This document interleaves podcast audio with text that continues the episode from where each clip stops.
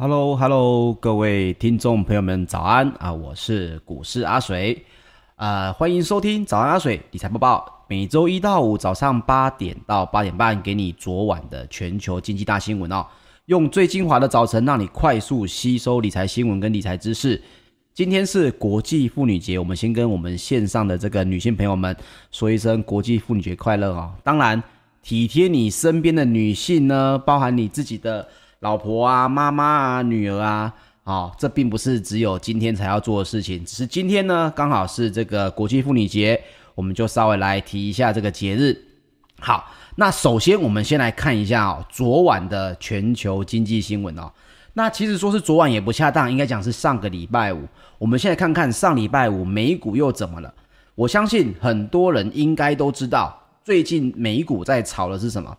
对，没错，就还是公债殖利率哦。那美股周五3月5号的早盘呢，一度因为美国的公债殖利率飙破 1.6% 而下杀，但是呢，也随着美国公债殖利率的涨势收敛，加上还记得我上个礼拜有提到的吗？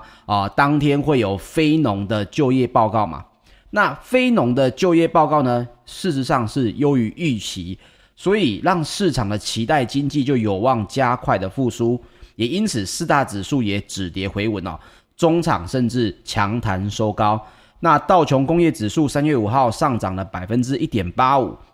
周线 K 也上涨了 1.82% 哦。纳斯达克指数则是上涨了 1.55% 哦。那标准普尔500指数则是上涨了将近 2%， 来到了 1.95%。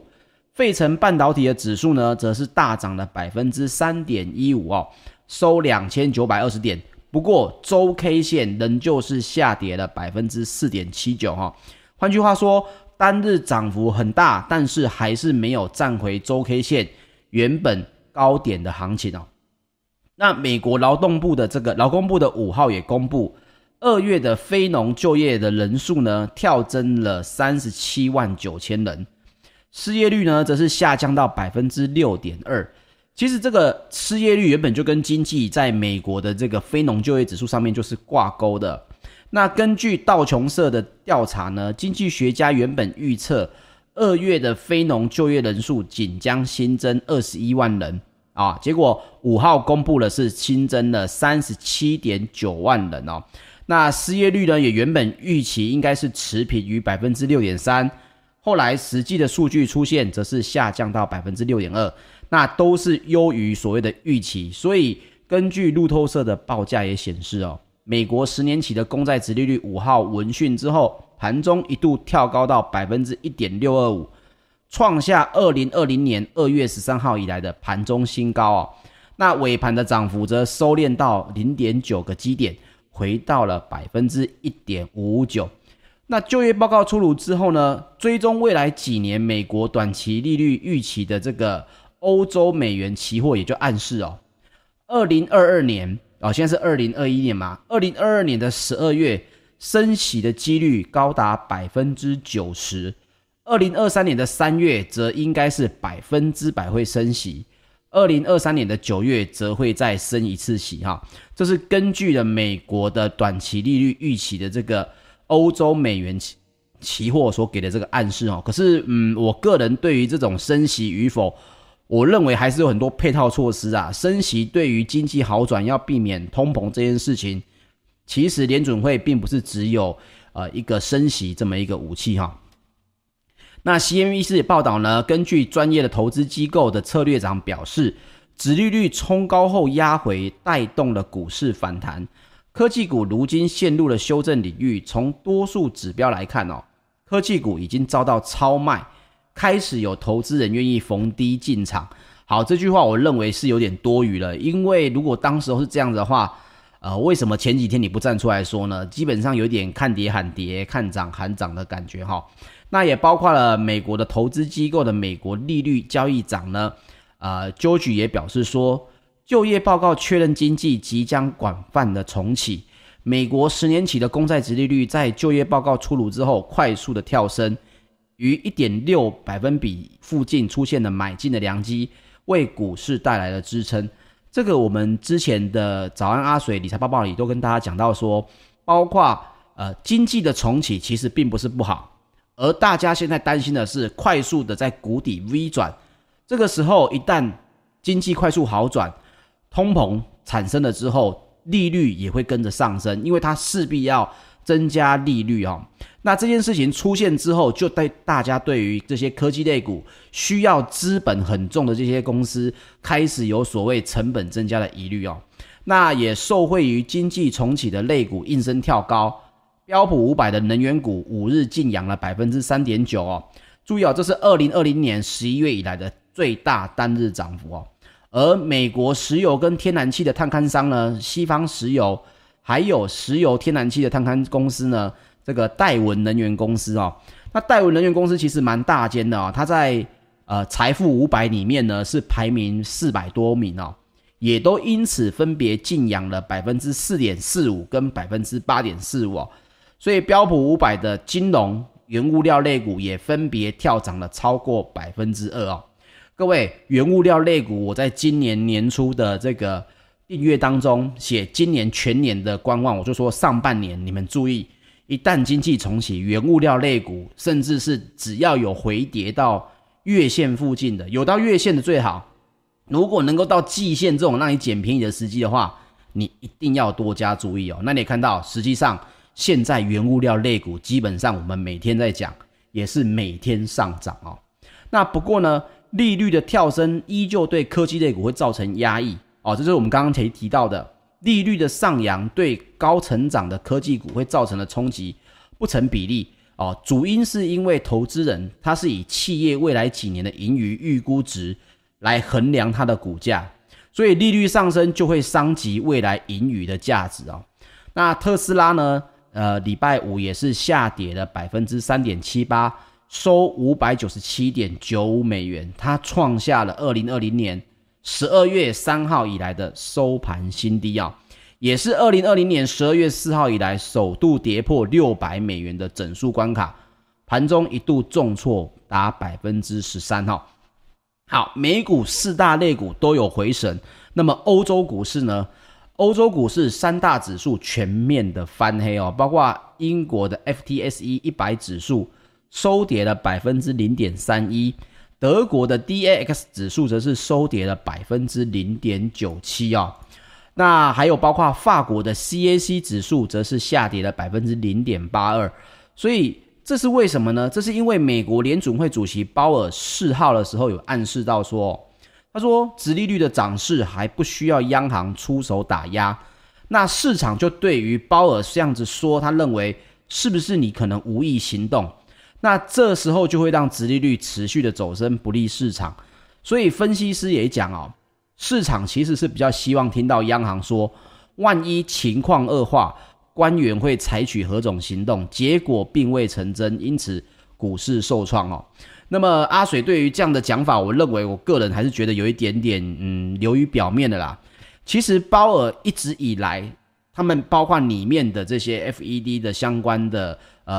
列席的这些专员哦，官员们哦，他们大部分出来讲话都是已经有所谓的目的性的哦，你听不到忽然有人开完会之后随口说了一句话，因为他们知道他们每一个人所说的每一句话对于股市、债市、利率都会有很大的影响，所以不该说的不会多说。那么鲍尔他其实对于涨或跌这件事情，你会发现到他从来不会因为说大家希望他出来讲什么他就讲什么。鲍尔他反而是认为说，前面就提过了，对于经济重启这件事情，到底它是缓慢的还是快速的，他们目前应该是这样讲说，联准会的主席鲍尔认为还不必现在就跳出来说他们想要怎么做哦。所以你一直说他不说，所以大家就觉得情况恶化，然后大家就会觉得官员可能就没有所谓的行动。我认为这样其实有点流于表面哦，但是我们刚才也提到了欧美的经济数据其实很亮眼。美国劳工部的公布哦，2月非农的就业其实大增了 37.9 万之后呢，失业率降到了 6.2%。 这个市场原本预期只能增加21万份的新工作，那你想想看，现在增加的是将近快要我们讲一倍，但是42万，可是新增的 37.9 万，我们算成38万的话，也是非常的高了哦。所以美国10年期的公债殖利率闻讯之后呢，它也尾盘也掉回来 1.56%、哦。那么这件事情对于美国的经济重启才相当有一个算是敲第一个响钟而已哦。这么说好了，我们前面讲的都是预期的啊，大家看到疫苗出来了，包括嬌生的疫苗只要打一剂就好了，这些新闻出来都不到代表说美国的经济一定会复苏，因为你的就业人口的数量大家没看到嘛。小非农那个时候看到的数据也不是这么的漂亮，但是2月的非农指数就很漂亮了，所以对美国的这个美股，我相信啊，接下来的下跌应该大部分还是流于所谓的消息面跟疑虑面哦，实际面你可以看得到，应该是属于经济的这些数据会慢慢的出现哦，都代表着经济可能会慢慢复苏这件事情，它的情况会越来越好。那德国的出口订单呢，畅旺也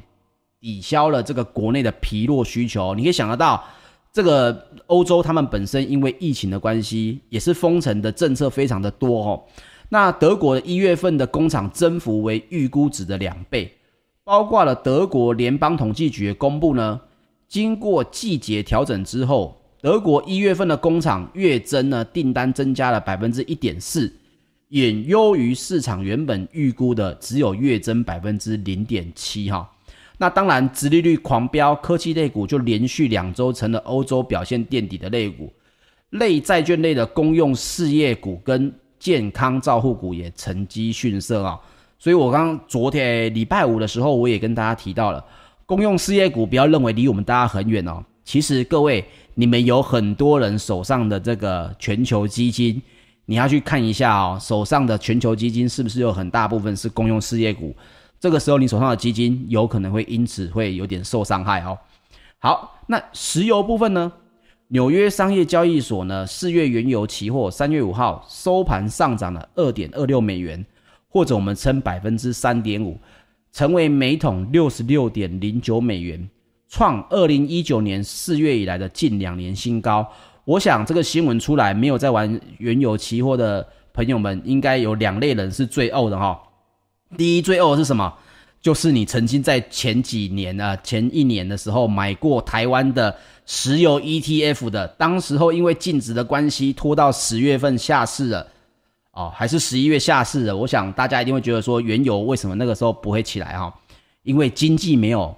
一个好转的趋势嘛。第二个是什么？开车族应该就要注意了，油价又要上涨了哦。那包括欧洲 ICE 期货交易所近月布兰特原油上涨了 2.62 美元，或 3.9%、哦，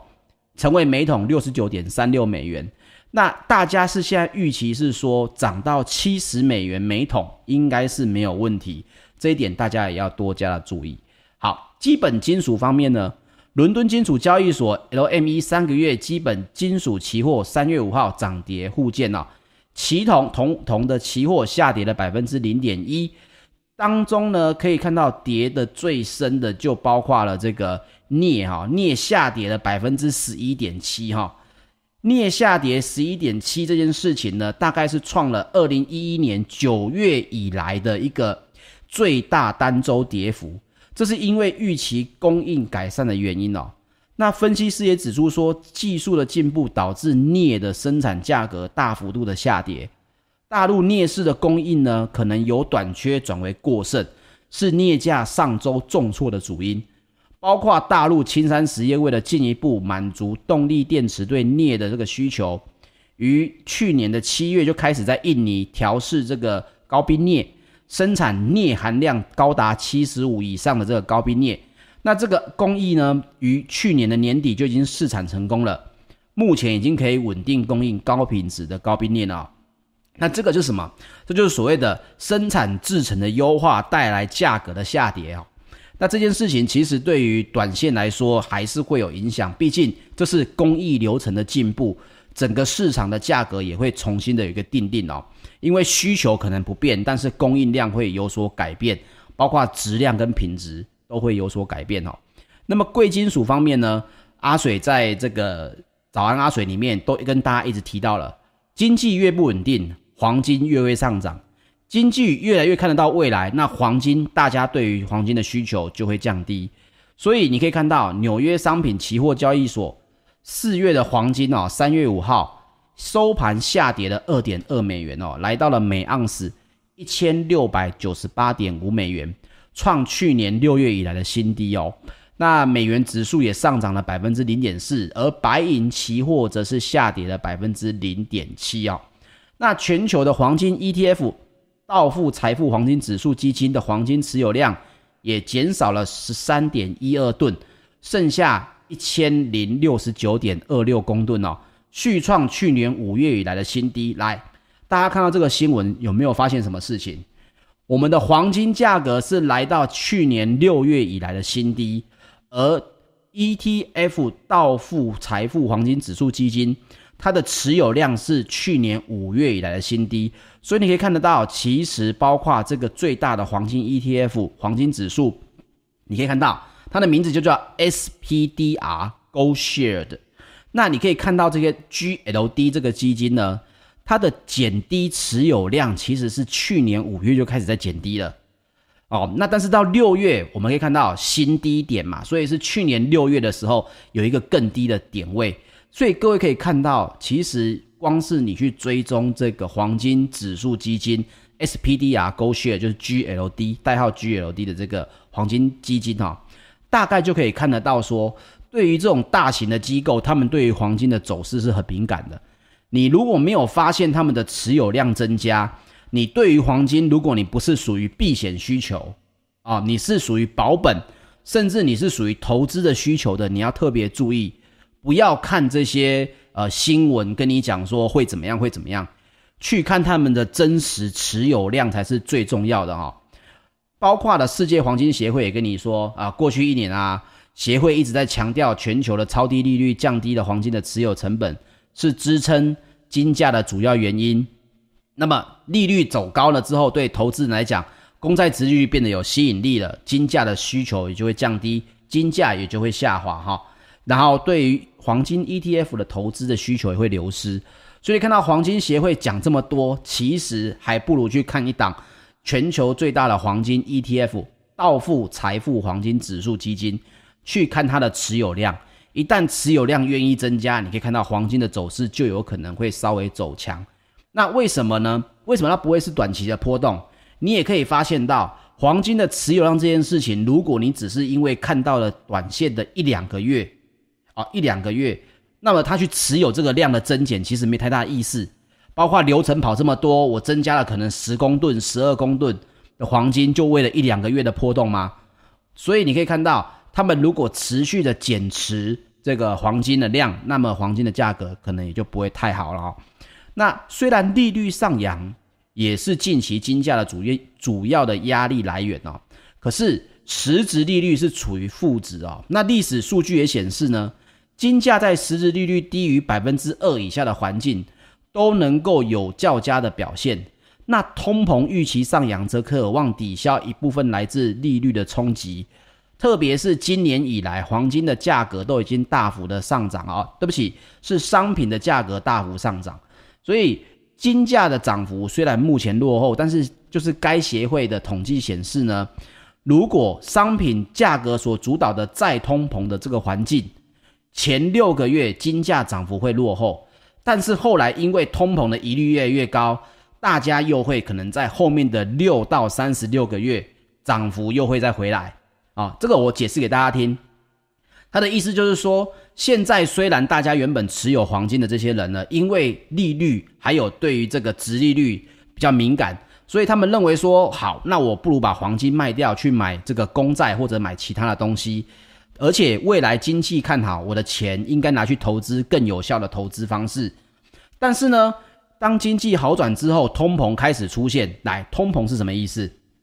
通膨就是你手上口袋里的钱它变薄了。为什么？因为钱上面有明码标价，这张是价值100美元还是价值1000块台币，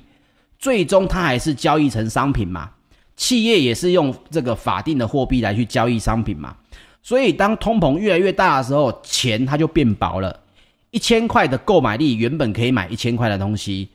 通膨出现，1000块的现金就变成只能买到什么？可能价值900块的实际商品。诶，这可不是只有买面包的问题哦，企业要投资生产设备也是面临一样的问题。那他的意思就是讲说，既然通膨出现，钱变薄了，那这个时候大家又会去买什么？又会去买抗通膨的这些东西。所以这个时候金价在6到36个月之后涨幅又有可能回来了啊，这个是他们所说的这个意思。那我的意思是认为说，就像我刚刚说的，还是去看全球最大的黄金 ETF 这个道富财富黄金指数基金哦，它没有给我广告费哦，可是我会观察它的原因就是因为它本身的持有量相对的会很有的意义哦，你会远比看这些包括大型的机构讲的这些话，因为讲话不用钱嘛，只有持有是需要花真金白银的，看他做什么而不是看他说什么哦。好，我们新闻大概就讲到这里。大家可以看到哦，美国现在因为殖利率的问题忽高忽低，对于台股呢，最重要两个问题我还是分享给大家。第一个还是在于台积电目前换算出来的殖利率，未来的成长如果不够高的时候，其实换算成股价跟它所分发的这个股利来讲，殖利率渐渐的不吸引人哦。虽然我知道大部分的朋友可能听到这个新闻会觉得，哎呀，阿水你不要讲台积电的坏话，因为我也知道目前有将近90万的台股投资人手上平均持有 1.7 张的台积电股票哦，这些都是公布的数据哦，并不是我去透过什么奇怪的管线去拿到这个新闻哦。所以将近90万人，每个人手上平均有 1.7 张的台积电股票，而这 1.7 张的成本在哪里呢？在600块钱。所以各位要特别注意的说，即使现在好像台积电被外资卖超啊，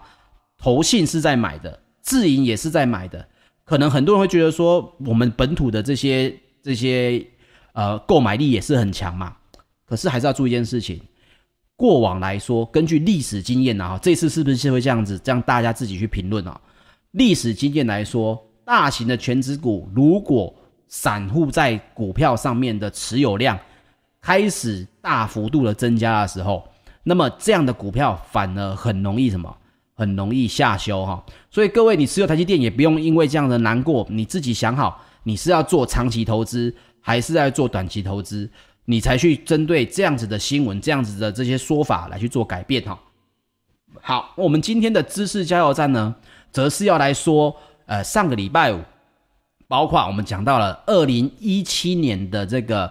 诺贝尔经济学奖的得主理查塞勒，他所提出的另外一个原则哈。来，他所提出的另外一个原则其实非常的重要，而且你应用的好的话，就像我上面讲的，你如何让你的老板对你的预算买单？你如何让你的客户为你所报的价格买单？你如何去说服你的另外一半，在你领到年终奖金的时候，可以让你花一点小确幸哈。那我们来提到这个叫做所谓的心理账户。这个心理账户是什么东西呢？心理账户也是由这个原本2017年的诺贝尔经济学奖的得主理查塞勒所提出来的哈。他的认为就是说，除了钱包这种实质的账户以外呢，其实每个人的脑袋都存着另外一种心理账户哦。那这个心理账户呢，它会把现实中虽然是等价的支出，比如说我这个东西花了1万块，那个东西花了1万块，但是我们会把支出跟收益拿到了这个钱放在脑中不同的账户里面。比如说啊，我们会把工资，你想想看，辛苦工作，今天有礼拜一了，大家又很怄的要去上班了，对吧？那这个时候工资是什么？辛苦劳动而来，我们就会习惯性把它放到了什么勤劳致富的账户里面。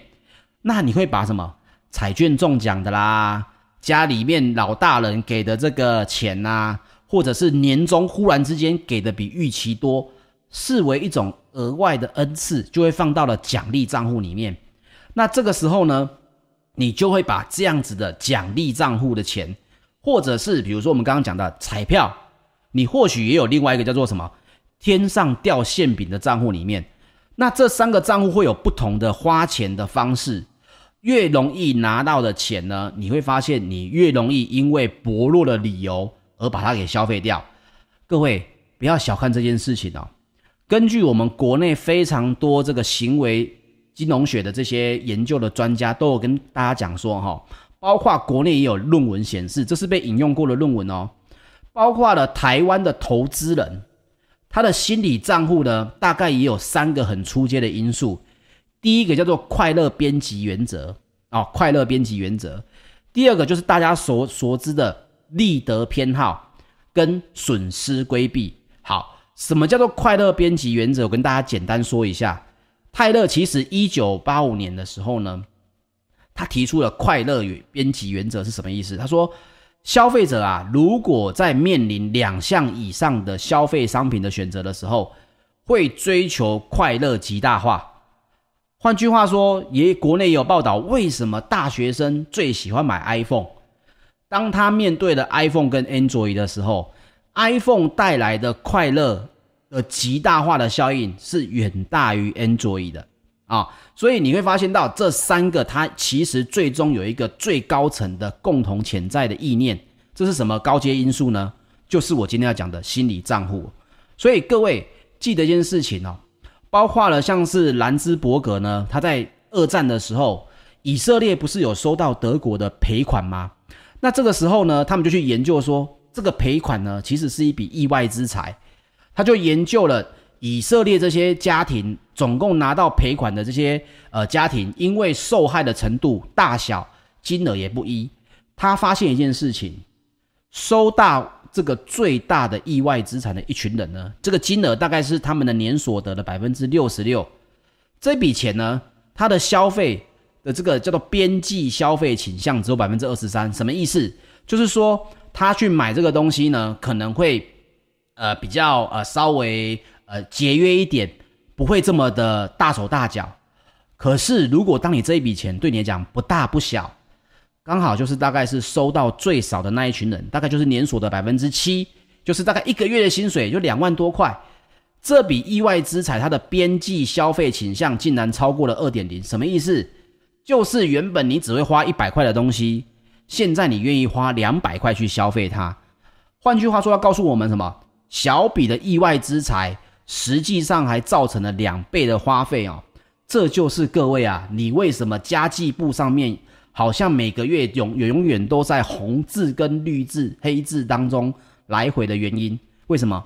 因为小笔的意外之财在各个人的心理账户里面非常容易造成2倍的花费。什么意思？今天不想煮，来点一下外送吧，外送加 30%， 可是100块变130块钱好像还好嘛，今天股票有小赚了2000块，于是这笔钱就给他花下去了。这对于家庭的这种小钱不省，省大钱哦。有些老公老婆哦，都会因此吵架说，啊你啊大钱不省，然后花小钱。或者有些人会说，啊你小钱呢不花，花大钱。这2种其实都是心理账户在规划用钱方面出了问题。那你想要让客户买单，还有你想要看到这些股票可能在什么时候会比较容易上涨呢？来，我跟各位分享一下。第一，要让你的客户买单，你所提供出来的这些产品，你必须要让产品进入到客户应用的心理的这个账户里面。这笔钱虽然预算看起来都相同，可是对他来讲，我买不买你这样东西，比如说你是一个IT 类的这些客户业务好了，当你现在在讲的东西，在他的脑中的心理账户偏向于所谓的这个等我拿到比较多的预算再买的话，那对不起，基本上不管你怎么讲，他的心理账户都认为说这笔钱不该这样花，而你应该在这个客户拿到第一笔，比如说像是现在年初拿到预算规划的时候，马上跑去跟他讲说，诶，我有一个稍微高阶一点的产品非常适合你们公司，你有没有考虑一下，稍微花高一点点的费用，可是带来更高的效益。此时他的心理账户会认为说，因为我刚拿到这个意外之财啊，比如说老板对于他的这个 budget 是增加的，这个时候他就相对容易买单哦。但如果你让他把这笔钱存到了他所谓的今年的长期规划里面，那么对不起，你的这个说法10%-9%都要黄掉了哦。所以为什么去年明明大家看到台积电在涨，为什么12月买的最多？因为年终所得，大家会认为我买台积电是一个非常好的消费行为，带来的是一个安心感啊。所以为什么大家会在这个时候买台积电？因为年终忽然多了这笔钱，而带来的快乐边际效应呢，最大的是什么？赚钱嘛，用钱赚钱，这是最快乐的嘛。所以很多人会有误区，会觉得我买这个股票是为了赚钱带来的快乐，实际上就会忘掉台积电这个时候是不是偏贵这件事情了。还有最后一个就是散户为什么很容易这一笔赚钱下一笔赔钱？因为你前面赚钱所获得的这个获利呢，在你的心理账户里面，这叫做投资来的快钱。你看我点点滑鼠，这个股价涨了，我就赚了2万块，那我接下来怎么样？赶快连续下单，这笔钱你就不会省下来嘛，你就会想要连续的下单，这也是另外一个属于盲目的信心哦。这在心理误区上面我们也称为叫做勒手妙误哦，会觉得这是 easy money。 好，各位记得 easy money easy go， 所以千万要把你自己的心理账户做一个理性的规划，这是人性，你自己要做控制哦。好，如果你对这个赛勒的这些相关言论呢，觉得很有研究的这个